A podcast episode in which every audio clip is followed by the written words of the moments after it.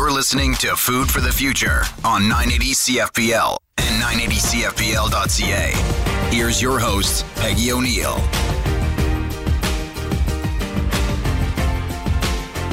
I'm Peggy O'Neill, home economist and host of Food for the Future. Today, we're launching the monthly series City Farming, in which we discuss home growing and the ways in which households can use their creativity to contribute to a flourishing food system right from their own windowsills, patios, and backyards. It's my pleasure to introduce Mike Levenston, Executive Director of City Farmer, an online story sharing and news site for home growers. Welcome, Mike. Welcome. Thank you for being here. Thank you for asking me. You're wonderful. Well, there's so many things I want to ask you in so little time, Mike. First of all, what do you do at City Farmer? There's only two positions of employment the, the executive director and the garden.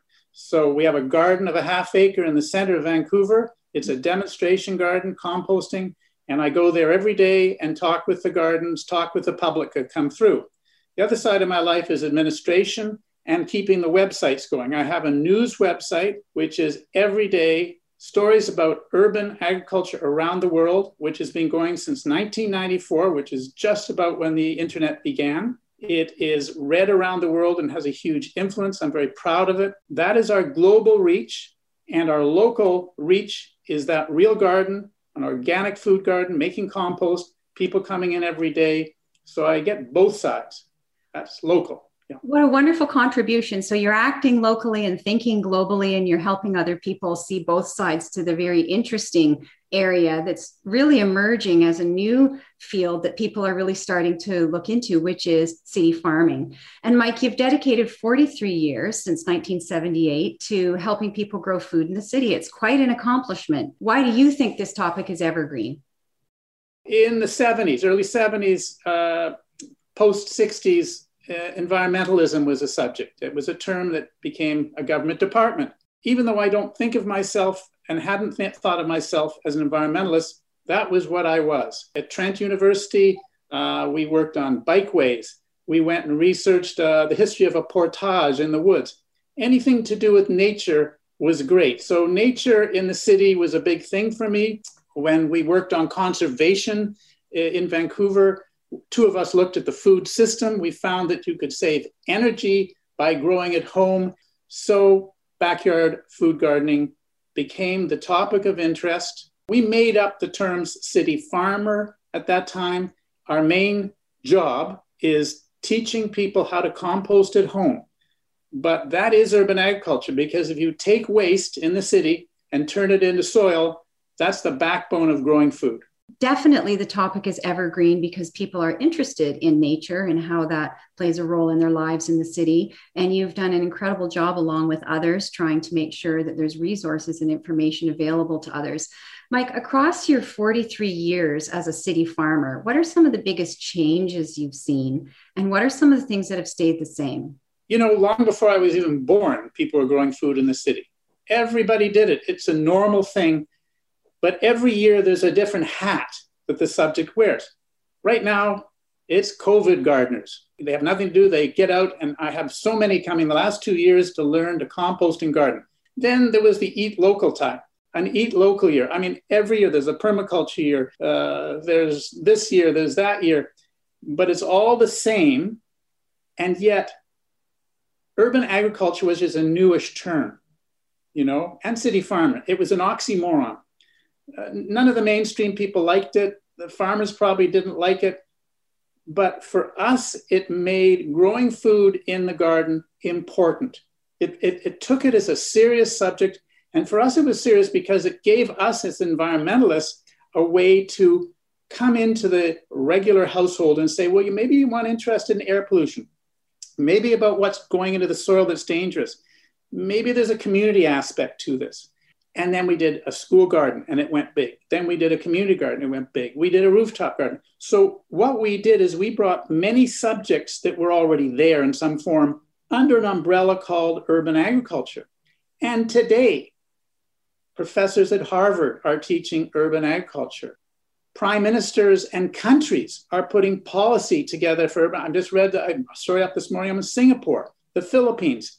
It becomes a national effort but it's all the same thing. It's about getting food plants near you into the ground and getting some food in your mouth. That's what I've covered. All the weird and wonderful, but it is all the same growing food in the city. That's a wonderful contribution, and what a range, not only across the world, but all walks of life. People that want to provide some of their own food supply and be a creator, not just a consumer. That's a wonderful purpose. And thank you for that clarity that we do see many interpretations of why we should city farm, but the basics are the same.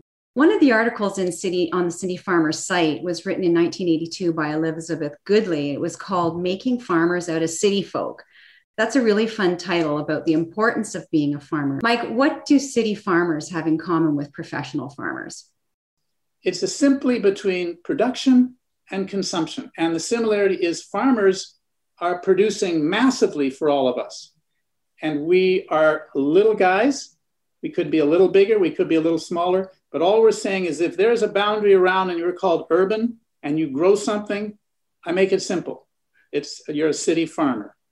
That's fantastic. And part of the show is helping us find common ground and the way forward together. And I love the way that you unified farmers and city farmers in the common purpose. That's fantastic, Mike. Thank you. What are some of the biggest successes that city farmers experience? You know, every day is fun. I think for me, having done it 43 years, to see it at the beginning as an alternative bunch of freaks putting together something called city farmer urban agriculture and going out there and being weird and wonderful to seeing how it is part of mainstream using that term as it's every time i watch it it fascinates me because i know where it came from and it didn't exist. Now like for us it's backyard it's amateur it's home gardener. But suddenly it's sort of and maybe in the 90s it started to move in a bit commercial. Uh, started in saskatchewan a couple wanted to take a bunch of backyards big ones and grow them and market that food. And then urban agriculture took on Lufa in Montreal, huge rooftop uh, hydroponics, rooftop vertical gardens. You see investors spending millions of dollars on a form of urban agriculture. The lights have changed in the greenhouses, so things are growing better. The structures are becoming liker. They're getting a market. So I guess the biggest change is to see how big this has got. I hadn't realized myself, um, Mike. I have to admit, I was probably in the category thinking it's people growing some of their own food in their backyard or uh, in their windowsill or on their patios. But what you've described really is a major investment, not only financially, but in terms of creatively, to put the scale of things on rooftops that you just described. And it makes me wonder Canada's working towards its first food policy. Is home growing and urban agriculture part of that strategy for the way forward? I'm not a good policy person. I stay away from anything difficult. You know, I'm a grade seven kind of guy, but I support policy that uh, I just did this talk as a keynote speaker in Seoul, Korea. I was only only two people. One was from Korea and one was from outside. They've now put millions of dollars into urban agriculture in Seoul, and they had speakers from around the world that were very good. I my topic was time for national policy in every country in the world to promote urban agriculture. And I was saying, you know, you're ahead, South, South Korea, Philippines is ahead, Singapore is ahead, Malaysia is ahead. We, and I always, when from we began, I showed national policy in victory gardens in Canada. I showed national policy in the First World War in gardens, wartime gardens. So it's not unusual for our culture, for a particular reason, to support home gardening, urban agriculture. The reason that I gave we needed to do this again around the world is because of the horrors of COVID, the destruction of the economy, and mostly in many ways, the spirit of people has been so dampened and I know that growing food, being in the garden, being in nature, raises the spirit.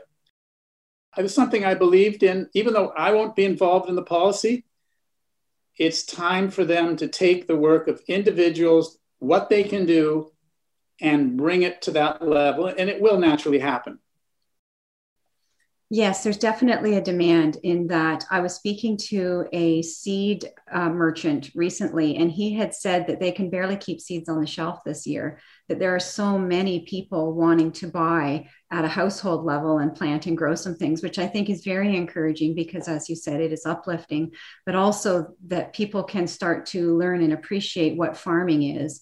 And if crops fail or if pests, um, set in something needs to be done and how do we figure that out? And that how do we find commonalities in our purpose as opposed to only looking at differences? And i really appreciate what you offered mike and thank you very much. After the break we're going to hear more from mike levenston executive director of city farmer who will share his expertise on home growing and the ways households can use their creativity to contribute to a flourishing food system from their own windowsills patios or backyards this is Food for the Future, and I'm your host, Peggy O'Neill, home economist. Welcome back to Food for the Future on 980 CFPL and 980CFPL.ca. Here's your host, Peggy O'Neill. I'm Peggy O'Neill, home economist and host of Food for the Future. The show today launches the monthly series City Farming, in which we discuss home growing and the ways households can use their ingenuity to contribute to a flourishing food system. We're speaking with our special guest, Michael Levenston, Executive Director of City Farmer, a story sharing and news site for home growers. Mike, home growing is a creative process from the design of the garden and where things are going to be located, all the way through to harvest and preserving what you've grown. Do you consider it a form of living art? Uh, I don't use the term living art myself. But every day we talk to people. We just had a couple in yesterday. They've got a one acre in Surrey, BC. They've got three kids. And uh, I know Maria, our gardener, was talking to them about what to plant, where to plant it. Uh, and everybody shares ideas on placement, what kind of container. And as you're saying, there's a huge amount of creativity that they have to organize things as they will when they've done the research. They're asking around and then they want to place things just so. They want to grow this fruit versus that fruit. So, in terms of creativity, uh, there's a lot in, involved. You're individuals doing things. Wonderful. There's a lot of ingenuity involved, right from choosing the seeds and what's going to be beside each other. And as you said, there is a technique. All artists do have techniques that success will be re- directly related to the ability of your uh, background and what actually can be planted in the soil that you have available to you and the space you have available to you. So fantastic. Uh, Mike, can you give a few examples of some of the really creative ideas that you've seen from home growers, either where they choose to plant or ideas they've come up with to solve problems to keep critters out of their compost piles? Anything that you've seen home growers do that are creative? Um, you know, going back, I can talk about a number of things, but when we started the compost program for the government, we were asked to create it in the early 90s um, we wanted to take a tact that rodents, they were told us rodents were a problem in Vancouver, rats, uh, had to be somehow addressed. So I did a year of research, half a year, talked to every rat expert in the world, and we came up with this idea that you had to build them out. If you're going to have, you can't just have a condo where they, you throw it in a pile and they come, the rats come in and eat on the top.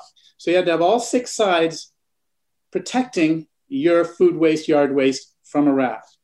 We called it rodent resistant composting. I must have looked at a hundred different designs, a hundred different creations from people trying to create something new in the compost world that had been in all the books. That, I mean, as one example I've experienced, shows a huge creativity in the gardening community with inventors. And we still have about eight bins left that we still respect from the time. We have a beautiful stone composter that people think looks like an oven that is for bears out here. Bears come and they knock down composters. You build this in three days if you're lucky, and they're not going to get into it. We have a woman whose father was an inventor. He created a sheet metal bin, all sides with screen at the bottom, works one of the best, and she's carried on from him and modified it. Every one of these bins is shows creativity of the best sort, and I loved those years when we did that.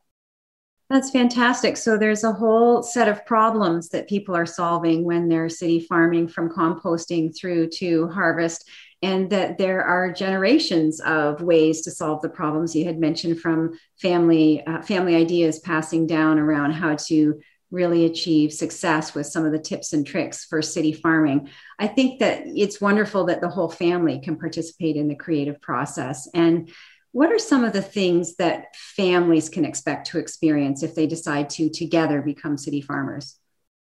We have so many kids, little kids, come in to our demo garden with nannies, fathers, mothers, the whole gang. So we get to enjoy the experiencing and watching them taste things. We have a huge organic garden, it's a half acre with all sorts of interesting things. What's interesting me, if you get the two year olds or three year olds, boys or girls, they go to immediately to a little bench where we have plastic duckies. They're yellow plastic duckies with lips. There's a mother, there's a that's the only plastic thing in the garden, and they hang out with the plastic. so you will learn so much from that garden. A woman came in, sadly, or she was elderly. Her sadly, her husband died not very long before, and she opened up the trunk of her car, and she had these sort of stone gargoyle gnomes with very tormented faces. And she said, "My husband's dead. I always hated these. Can you have them?" So we took them out and Maria put them in different parts of her garden. And you should see those kids come and they bend down and they stare at the face, and it's fascinating to them. That's a bit of art in the garden. We have a big piece of styrofoam that Maddie, one of our gardeners, read about that if you put meal bugs in with the styrofoam, they will eat and recycle the styrofoam, which is a very hard thing to do, is to get. So we've had that in a bucket, uh, much to some people's displeasure. You get kids come in and they look at it, they'll say, This is really icky. Don't like that, but they're fascinated and they learn. That's yeah. fantastic. It's it's sort of like an education itself to have a city garden and also the community factors you talked about people sharing things and I know that there are sometimes seed swaps or plant swaps that there really is this social dimension to it and a very exciting and invigorating way to experience your community and I I just think that's a fantastic Mike, there must be so many uplifting stories that you hear about the benefits and practice of growing food at home. Can you share some of those with us today? You know, horticulture therapy, which is basically being in a garden and getting better. There's professions, you can go to school for years. It's very important because it works for me. Mm-hmm. I like to go to the garden. It's helped me. I don't want to be in business. I don't want to be inside. So in the nice weather, I'm out there yabbering with people. But the back area our garden is therapeutic. So many people come in in that back area. It's wild in the middle of the city. Oh, this is whimsical. This is that. So I like to see the effect that gardens have on people. And I'm saying your goal is to get back further into the garden, get the sunshine on you, and enjoy the birds. So I think anything to do with health improvement, mood improvement from the garden is a huge story and what a what a poetic experience watching the seasons change and sensual with all the sights of the garden certainly the touch of your hand in the soil or even your bare feet if you kick your shoes off while you're doing it and it really sounds like something that we all should consider and look into as integrating into part of our lives to be part of the creative process of growing but also to express our own ingenuity with the things that we decide we're going to grow and how we're going to grow it right up to the planter that it gets put in Mike, are there any final comments that you'd like to leave our listeners with today? I think the most important thing you can do is make the farmers who are farming for our food, our food visible, real to the city people. When we go to a store, every one of those bottles and cans and piece of fruit is grown by a farmer, grown by someone. We don't know where they're all from and we can't see them. It's important that we know where our food comes from and have a real connection to those people. If you can put faces and names to the farming and give it to the people in the city, most important. Thank you very much. What a wonderful bridge to build. And you said it so well. Mike, our conversation today has left me smiling from ear to ear at all the possibilities for city farming and creating a flourishing food system at home and beyond. It's been comforting and exciting to know there's an entire community of new and expert home growers across Canada. Thank you, Mike, sincerely for sharing your ideas and for your passion with us today. It's been wonderful, Peggy. Thank you. Lovely to meet you. And it's wonderful to meet you too. Today on Food for the Future, we've been speaking with Mike Levenston, Executive Director of City Farming, an online story sharing and news site for home growers. Each week, we leave you with something to talk about and something to do. Something to talk about the growing process. Have a look at the cycle of our food, right from the soil all the way through to your plate, and make discoveries about the food system. Something to do browse the City Farmer site, www.cityfarmer.info, for stories from inspiring home growers and for more information about how you can start your city farm. Next week on the show, we launch the monthly series Back to the Future, in which we discuss the renewed interest in traditional food preparation methods. Our guest is Sarah Booth, author and board member of the Culinary Historians of Canada. I'm your host, Peggy O'Neill, professional home economist, and you've been listening to the weekly show, Food for the Future. Thank you to our platinum level sponsors, Burnbrae Farms, Eggs for Life, and the Middlesex London Food Policy Council. Food for the Future with Peggy O'Neill airs every Saturday at 8:30 on 980 CFPL and 980CFPL.ca.